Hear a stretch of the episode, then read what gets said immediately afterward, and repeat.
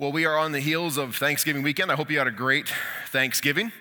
And uh, we had a great chance last Sunday to do some reflecting upon uh, myself and Andrew and Thena, some of our Thanksgiving memories and, and what we can learn about having uh, a sense of Thanksgiving that comes from the book of Psalms. And this week, we're going to jump right back into the series that we are in the middle of, where we're focusing upon this idea of new life. New life that all of us can individually, personally experience, but also new life that we have the ability to be agents of in other people's lives. And kind of the model we've been using to go through this series are the relationships that Jesus had in his life. And so we started the first week talking about Jesus and his heavenly Father, that most foundational, most enduring relationship, the relationship that really was the source of all new life that he and we can experience. And then we talked about the inner three that he had a close personal relationship with, where, where Jesus and Peter, James, and John, these three guys, had this chance to encourage each other. Jesus could mentor them, and then they went on to mentor, encourage, and lead others. We talked about the 12, uh, the 12 disciples, which were essentially Jesus' life group, the, the 12 guys that he did life with through the th- last three and a half years of his ministry. And as you can tell, at each step of the way, the circle gets a little bigger. And so we find ourselves today talking about a circle a little bigger than the disciples. We're talking about followers. When you read the Gospel of Mark in particular, you see that there's this clear distinction Mark draws in his language between the disciples and the followers. You see the followers were a larger group of people, of individuals, of various levels of commitment who, who were all positively inclined towards Jesus they're all on side with Jesus. They're all pro Jesus, following him. But that is the group from which Jesus chose the 12. Now, we see this very clearly, for example, in Luke's gospel as well, in Luke chapter 10, when Luke speaks of Jesus sending out the 72. Remember that passage? Maybe you've read that at some point, where Jesus sends out the 72 followers, obviously bigger than 12. And they went out to proclaim the kingdom of God. They had a purpose, they had a mission. He gave them power over evil spirits.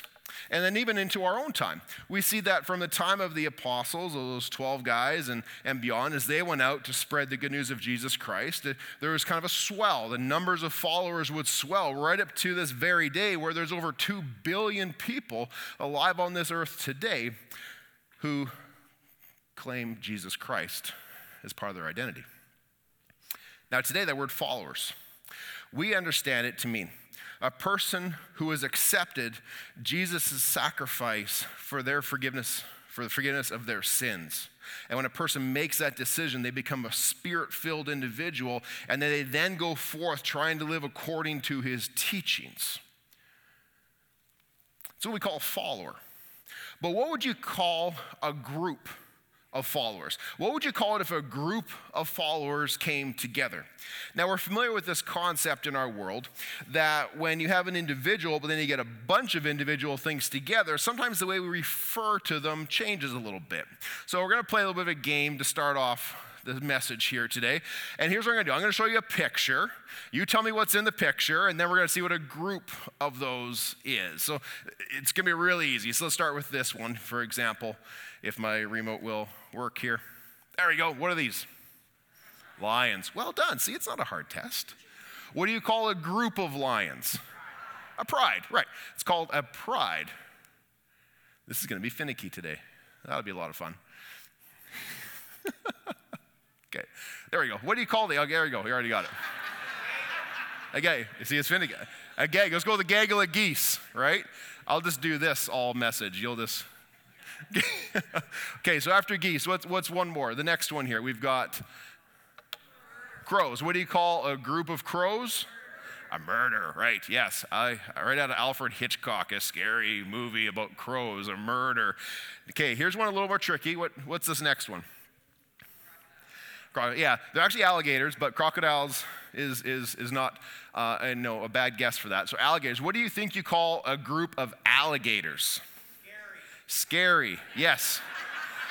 You may not know this one, but, but you call them a congregation because they're snapping at each other all the time. Maybe I don't know. I'm not sure why you call it a congregation. They're called a congregation of alligators, though. How about this next one? Vultures. What do you think you call a group of vultures? Yes, there's a lot of good jokes for this one. Yeah. You call a group of vultures a committee. We try to not have too many committees at the church because of the, the vultures. Now, vultures and alligators are not all that cute, so let's do a bit of a cuter one. What do you call these? Now, I, didn't, I learned something this week. I learned a lot of things this week, but this is something I learned this week. What do you think a group of pandas is called? I have no idea. It is called an embarrassment of pandas. I don't know where that came from. All I can figure is that somebody was like, look at those embarrassing pandas. They are just an embarrassment. And it probably stuck. Oh, look, it's an embarrassment of pandas, is probably, probably what stuck with that one. But here's, here's the question I want to get to What do we call a group of Christ followers? We call them the, the church, right? And now that word church is familiar in society. But we don't always understand the exact definition of the church. You see, most commonly, when you talk to people and say, well, what is the church? Uh, especially people in the world around us, they say, well, the church is a building. It's, it's, a, it's a, something that has an address in my neighborhood. It's a place of, of religion. And, and some religions would say it's a place you go to, it's a place where God dwells, it's a place where you go to meet with God. But the origin of the word and the proper use of that word in the Christian faith is something very different. See, the word church is actually an English translation of two words that we find in Bible, one from the Old Testament and one from the New Testament that have a related meaning. If you look at the Old Testament, you'll come across the word qahal. And this is used over a hundred times, and it means assembly. Now, it's somewhat of a, a non distinct assembly. It can be used to refer to an assembly of soldiers, an assembly of prophets, an assembly of the people of God is one common way that it is used. But there's another word that we find in the New Testament called uh, ecclesia, which also means assembly, but it takes it to another extended definition. It means an assembly of people who are called out.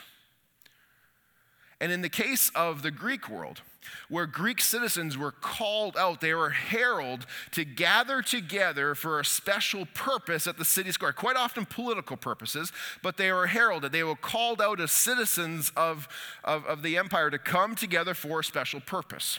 Kind of like we're going to do tomorrow uh, when we all vote. We will be a nation that is called out for a specific purpose. We'll be going to specific places to do a particular task that we've all been tasked with. Now, the early church adopted this, and they grabbed this idea of an assembly of people who are called out, but this time they are called out by God for a special purpose. Now, right from the start, the church has always been about the people, but a people with a purpose. So, what is that purpose? Well, Jesus actually reveals for us two aspects of that purpose in his final prayer we find in John chapter 17. Now, if you've read John 17 before, you know that this whole chapter is one big prayer that Jesus offered when he was in the upper room following the Last Supper and before the disciples went out to the Garden of Gethsemane, where he would subsequently be arrested and tried and, and killed. And so this is his final prayer. And the first part, he prays for himself, for, for what is about to take place in his life. But then in the middle part, he prays for unity and protection of his followers because things are heating up.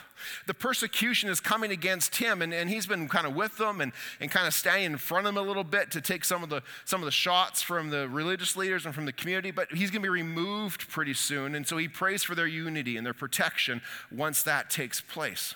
But then in the last part of the prayer, he prays for all followers, all followers who would come after that time. And we read this. He says, I pray not only for these disciples, those who are there in the room with him, his, his 12, his life group, but I also pray for all who will believe in me through their message. I pray that they will all be one, just as you and I are one. As you are in me and I am in you. May they be in us, so that the world will believe you have sent me. In this passage, we see twofold understanding of what the future followers, which constitutes the church, were to be about. Number one, we see that they were to be one.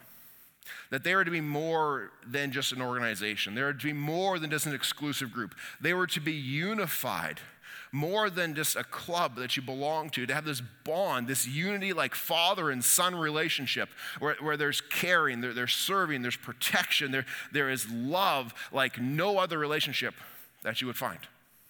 But then, secondly, we also see that they were to behave in such a fashion that the world may believe. You see, what the church does goes beyond just assembling. Because when the church assembles, it's to have a missional purpose, it's to have a positive influence beyond itself. And the biblical definition of the church begins with followers of Christ coming together, the, the forgiven, spirit filled, Jesus following people coming and assembling together. But that is an incomplete definition unless we understand ourselves as being on mission together. Now, there's a great example of what this looks like, and an analogy that we're going to spend a few minutes looking at today in the way that Paul addressed his churches. If you open the New Testament and, and you see books like Ephesians and Galatians and Thessalonians, th- these are letters that Paul wrote to churches. And in one of those particular letters, a letter to the Corinthians, he uses a different term to refer to the church. And any thoughts on what that term might be? he called them a body, a body of Jesus Christ. Now, the body is an analogy he uses to describe how a whole bunch of unique people can be a unified whole. And he says this in 1 Corinthians 12 12. He says, The human body has many parts, but the many parts make up the whole body. So it is with the body of Christ. Now, I'm going to guess many of us have these in our bedroom somewhere, these, these full full body mirrors, right? Or each morning you get up and, and you walk by it, you look in it, and you see all sorts of stuff, right? There's some stuff you like, some stuff that makes you suck it in, some stuff that makes the guys flex, right? Guys can't walk by a mirror and not get one of those. But when you look in the mirror, you're, you're going to see a mouth, you're, you're going to see eyes, you're going to see ears, you're going to see hands, elbows, hair, feet, you're going to see your belly. Some of us have six packs, some of us have cases, but you're going to see all sorts of things in that mirror. That's all you. That makes up one body. Now remember, you on your own are a follower of Jesus Christ, but put some clothes on that body and then come assemble with others. You are now the body of Jesus Christ. And what happens when the body assembles? Well, when the body assembles, it has this incredible ability in empowering to bring new life in unique ways into the lives of other people. The body of Christ can be the hands of Christ as it serves others in the name and under the direction of Jesus. It can be the feet of Jesus as it goes to visit and bring a meal and, and journeys side by side with one another to all the destinations that life may take us on.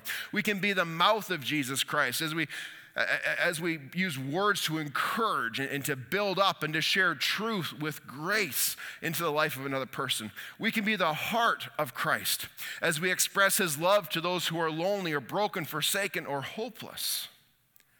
Now, all of us have some body parts that we like more than the others. We're all part of a body. We can, we can look at our own bodies in the mirror, and there's some parts that we like and appreciate more than others. And we know what those ones are. But when there's the parts that we're not as fond with, whether it be in ourselves or even within the whole church as the body of Christ, it can actually lead to a problem, a couple of problems. One problem it can lead to is this sense of jealousy. It can also lead to a problem of comparison.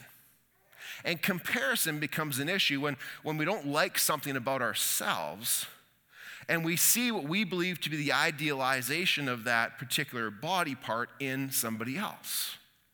We know what that looks like in our own selves, but it can happen in the body of Christ too.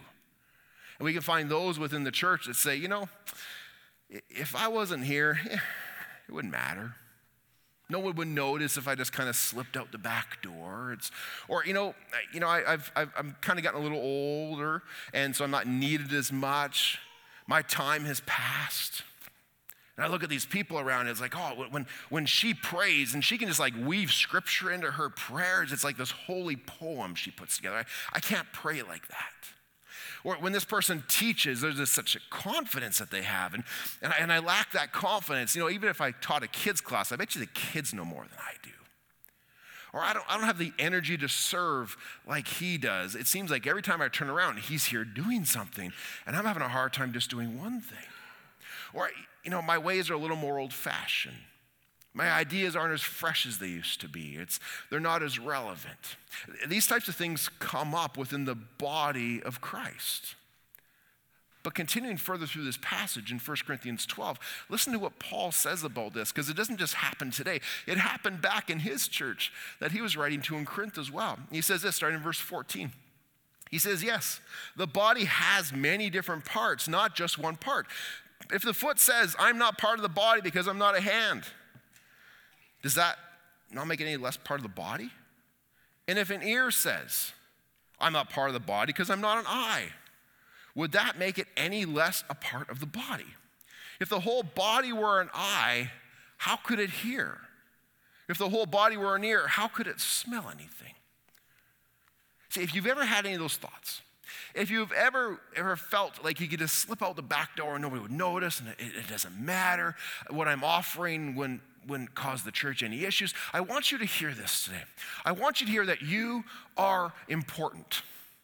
I want you to hear that you make an invaluable difference to God and to the body here at West Meadows. You matter. Everyone has something to contribute. I believe that God has placed every single person here in this body, in this body at West Meadows, to use their gifts, to use what they bring to make us stronger. You're invaluable. Sometimes we feel more like a, like a nickel in our pocket full of change. You pull that change in your pocket and you might drop a couple of nickels and you, and you may not even stop walking because it's, it's just a nickel. I'm not going to get on my knees and look under the car and try and search around for it and take the time and get all dirty. I got a handful of nickels. I don't need to find that particular one. Sometimes we can feel like that. But, but here's, here's more accurately how we should view it. If I were to take my kids when they were younger and we go to Galaxy Land like Thina was speaking of, and when it comes time to go, I'm like, oh, there's Kalina, there's Samuel. Anyone seen Josh? Hey, Josh, where's Josh? Is Josh around? Oh, it's getting kind of late. Hey, two out of three ain't bad, right? two out of three ain't bad. We can make more. Two out of three, that's not a problem, right? No, you would never do that because I'd have to explain it to Nadine, and, and she would not see it the same way. No, but, you, you wouldn't do that because your family is incomplete, even if just one is missing. Jesus told the story of having a hundred sheep and one wanders off. He didn't step back and go, 99's pretty good. 1% margin of error, statistically okay. He, he did not do that. He, he searched, he left and went, found it, picked it up, brought it back because it was not full and complete until he had them all. You matter to Jesus Christ. You are an invaluable part of the body. Never, ever devalue what you have to offer. Now, there are those who will also say, well, my contribution might matter, but, but what I can offer, my, my, the size of my donation, the, the amount I can contribute, the, the level of my ability is too small. It's too insignificant. Well, that's not devoid of truth. There are some gifts, some abilities that are bigger, that, that are more public, that they gain more attention than others, but please don't use that as the measurement to interpret the importance of what you can do. In verse 22 of this passage, Paul continues and he says, In fact, some parts of the body that seem the weakest, the, the least important, are actually the most necessary. Take, for example, your hand. Not all fingers get the same attention, right? We, we got our thumbs, and thumbs we can use to give approval. Thumbs we can play video games with. We can even hitch a ride. I'm not sure that happens anymore, but back in the day, we used to hitch a ride with our thumbs. We got our pointer fingers, right? You can select something. I like that one with your pointer finger. You can push buttons at the ATM with your pointer finger. It fits in your nose really well. It, it's an important finger, right? The other ones don't work. On. That, I won't show you the middle finger. Right. So then there's the middle finger, right, that gets more attention than it probably should. But we can all agree that if you see it, it, it, it gets attention, right? It has an impact if you see that one. But then we have our ring fingers. For whatever reason, we've chosen this is the finger we put jewelry on. We decorate this finger. This is the finger that holds the symbol of our marriage covenants. Then there's Pinky. What does Pinky do? Pinky gets forgotten. Pinky goes wee, wee, wee all the way home, and that's probably about all Pinky is known for. But did you know that studies have shown that 50% of your hand strength resides in your pinky? 50% of your hand strength resides in your pinky. It is the strongest of all your fingers. Sometimes there are parts of the body that are less visible, that seem less important than others. And in fact, they're actually the most critical. They're the most critical, the most capable of bringing new life to a person. You see me, you look at what I offer on a Sunday morning, you say, well, your, your preaching's very public. It's, it's to a lot of people, it causes new life. Maybe, but, but here's the reality I can't do what I do if it were not for our tech people up in the booth. You would not be able to hear me. You would not be able to see me if they were not doing their jobs. They get here at least an hour earlier than I do, if not more. And they're unseen for the most part.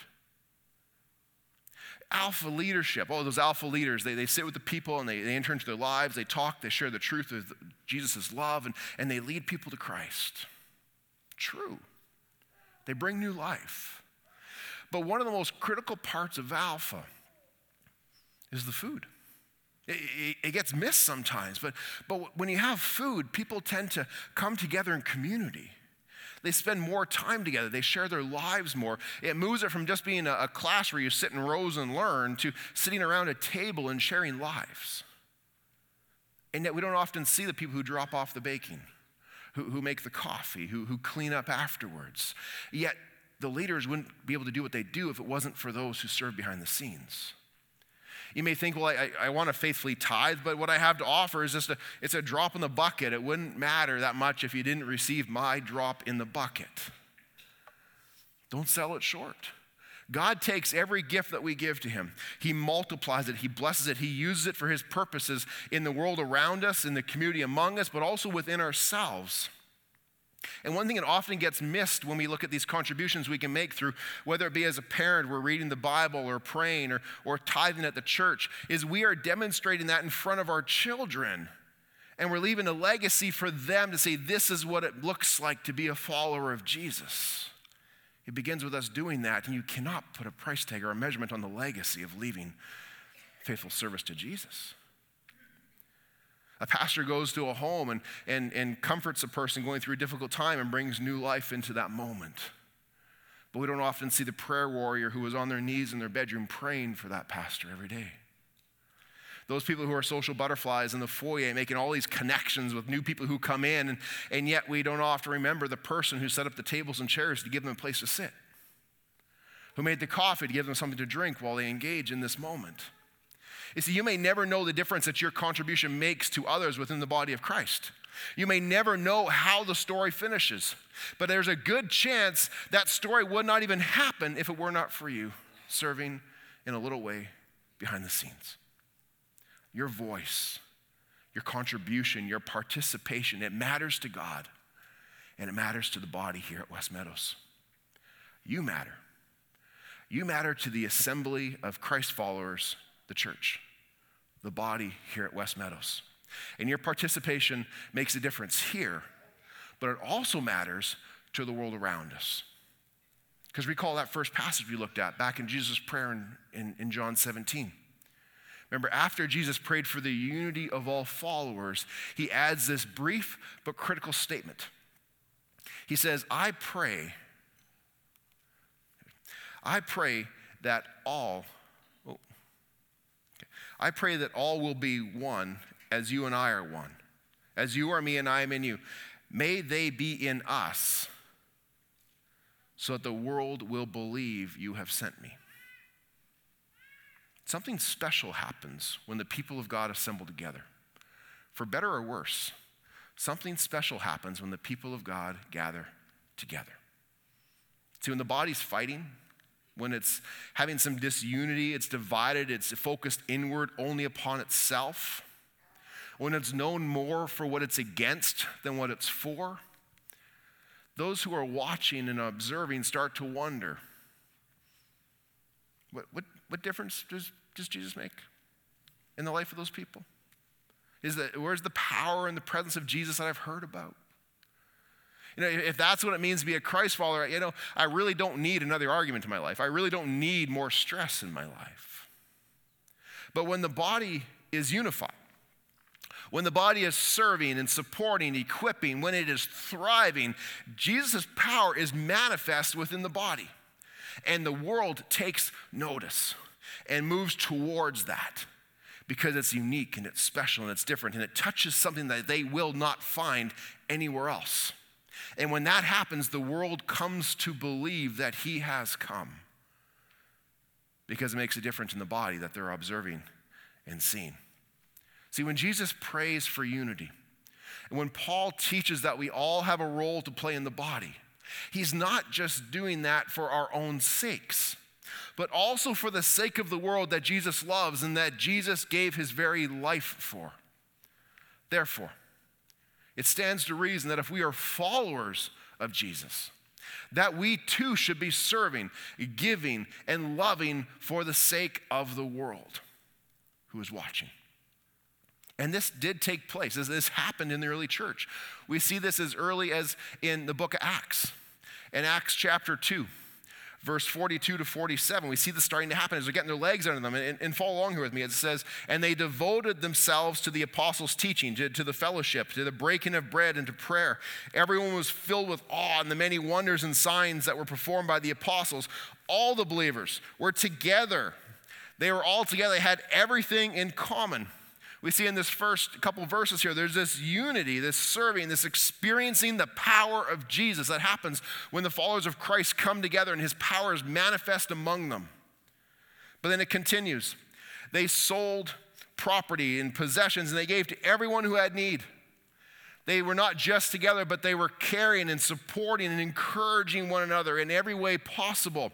And it continues every day they continued to meet together in temple courts. They broke bread in their homes. They ate together with glad and sincere hearts, praising God. Like Jesus had prayed for them to be one, they're following through on that. And what was the impact of it? What difference did it make, not just amongst themselves, but the world around us? Well, the final verse in verse 47, it shows the impact in the world that if you are unified, Father, may they be one as we are one, so that the world may believe. As they did the unity stuff, the final verse says, they enjoyed the favor of all people, and the Lord added to their number daily those who were being saved. And the world believed Jesus had come because of their unity, because of their love because they served, encouraged one another in the body of Christ. Something special, unique happens when the followers of Jesus assemble. It doesn't just benefit us, it impacts the world. See, part of our vision here is to be the heart of new life in West, as and that includes West Meadows not just being a place where those who are seeking to know and follow Jesus can assemble together but that we can be on mission together. And the mission is not that, that we would just be together. The mission is not that we would be this exclusive, only, members only club. You got to have a checklist. You got to fill in this form. You got to meet these criteria before you can come in. And, and otherwise, we're just to keep the world out. That, that wasn't the message. That wasn't the mission. So, the mission Jesus gave us the mission he gave his church, the mission he gave his body, this body at West Meadows here in Lewis Farms is to go. We are to go and to make disciples of all nations. We are to go and to baptize people in the name of the Father, in the name of the Son, in the name of the Holy Spirit. We are to go and teach them to obey everything that He has commanded us. We are to go to our neighborhoods, to our schools, to our places of work, our places of entertainment, to the places of government. We are to go revealing the good news that Jesus Christ brings new life to all who hear and choose to receive that. And if we believe that Jesus brings new life, if we have experienced that new life within ourselves, if we look at the world around us on Facebook, on TV, in our neighborhoods, if we look at that and the thoughts going through our mind is they need Jesus, that's our cue. That's our cue as the assembled follower of Jesus to go into all the world to go to the lonely, to those who have lost hope, to go to the struggling families, to go to those with broken relationships, to go to those who are seeking community and friendship support, are seeking people that they can trust. To go to those who are seeking purpose and are stuck in addiction, to go to those who are dying in the guilt of their sin without Jesus Christ. We are to go. So that the world may know that the Father has sent his Son to bring new life now and for all eternity to be welcomed into the body of Christ, to be welcomed here at West Meadows and discover that life is better with Jesus. If you've never experienced that new life through Jesus Christ, if you've never heard the message or, or, or personally accepted the message that Jesus loves you, that he came to give himself as a sacrifice to, to, to pay the debt that we could not pay because all of us have sinned, all of us have wronged God and one another, and, and there's a penalty that is beyond us to have the ability to solve. But the good news is that Jesus came to stand in the gap that we could not stand in, to pay the price we could not pay. And that forgiveness is complete. We simply need to receive it and say, Thank you, Jesus, for giving your life for me. You gave your life for me, I now give you mine. If that is not something you have done, or if you have done that in your seat where you sit even today, come speak with me or some of the prayer people at the front following the service here today. We want to talk more with you and what that looks like going forward. If you are part of the body of Christ and, and you've believed the lie for too long that I'm not needed, no one's going to miss me if I slip out the back door, my contribution doesn't matter. If you have believed that lie, here are these words today You are important. You are invaluable to God. You are invaluable to us. We need you. I do not believe that only pastors and leaders are called to churches. I believe that all people are called to be part of a particular body, and that is part of God's plan for that body, that you are part of God's plan for us here at West Meadows. Listen to the Spirit that is speaking to you. Lean into that. Step up and step in. Lead, serve, give. Because I believe that if we are faithful with what we've been called to do, not only will we experience the strength and the blessing here in the body of Christ at West Meadows, but the world will know that He has come because His power will be manifest among us. At West Meadows, we are not a people that are just assembled together. We are a people who are called out by God to be on mission together. Amen.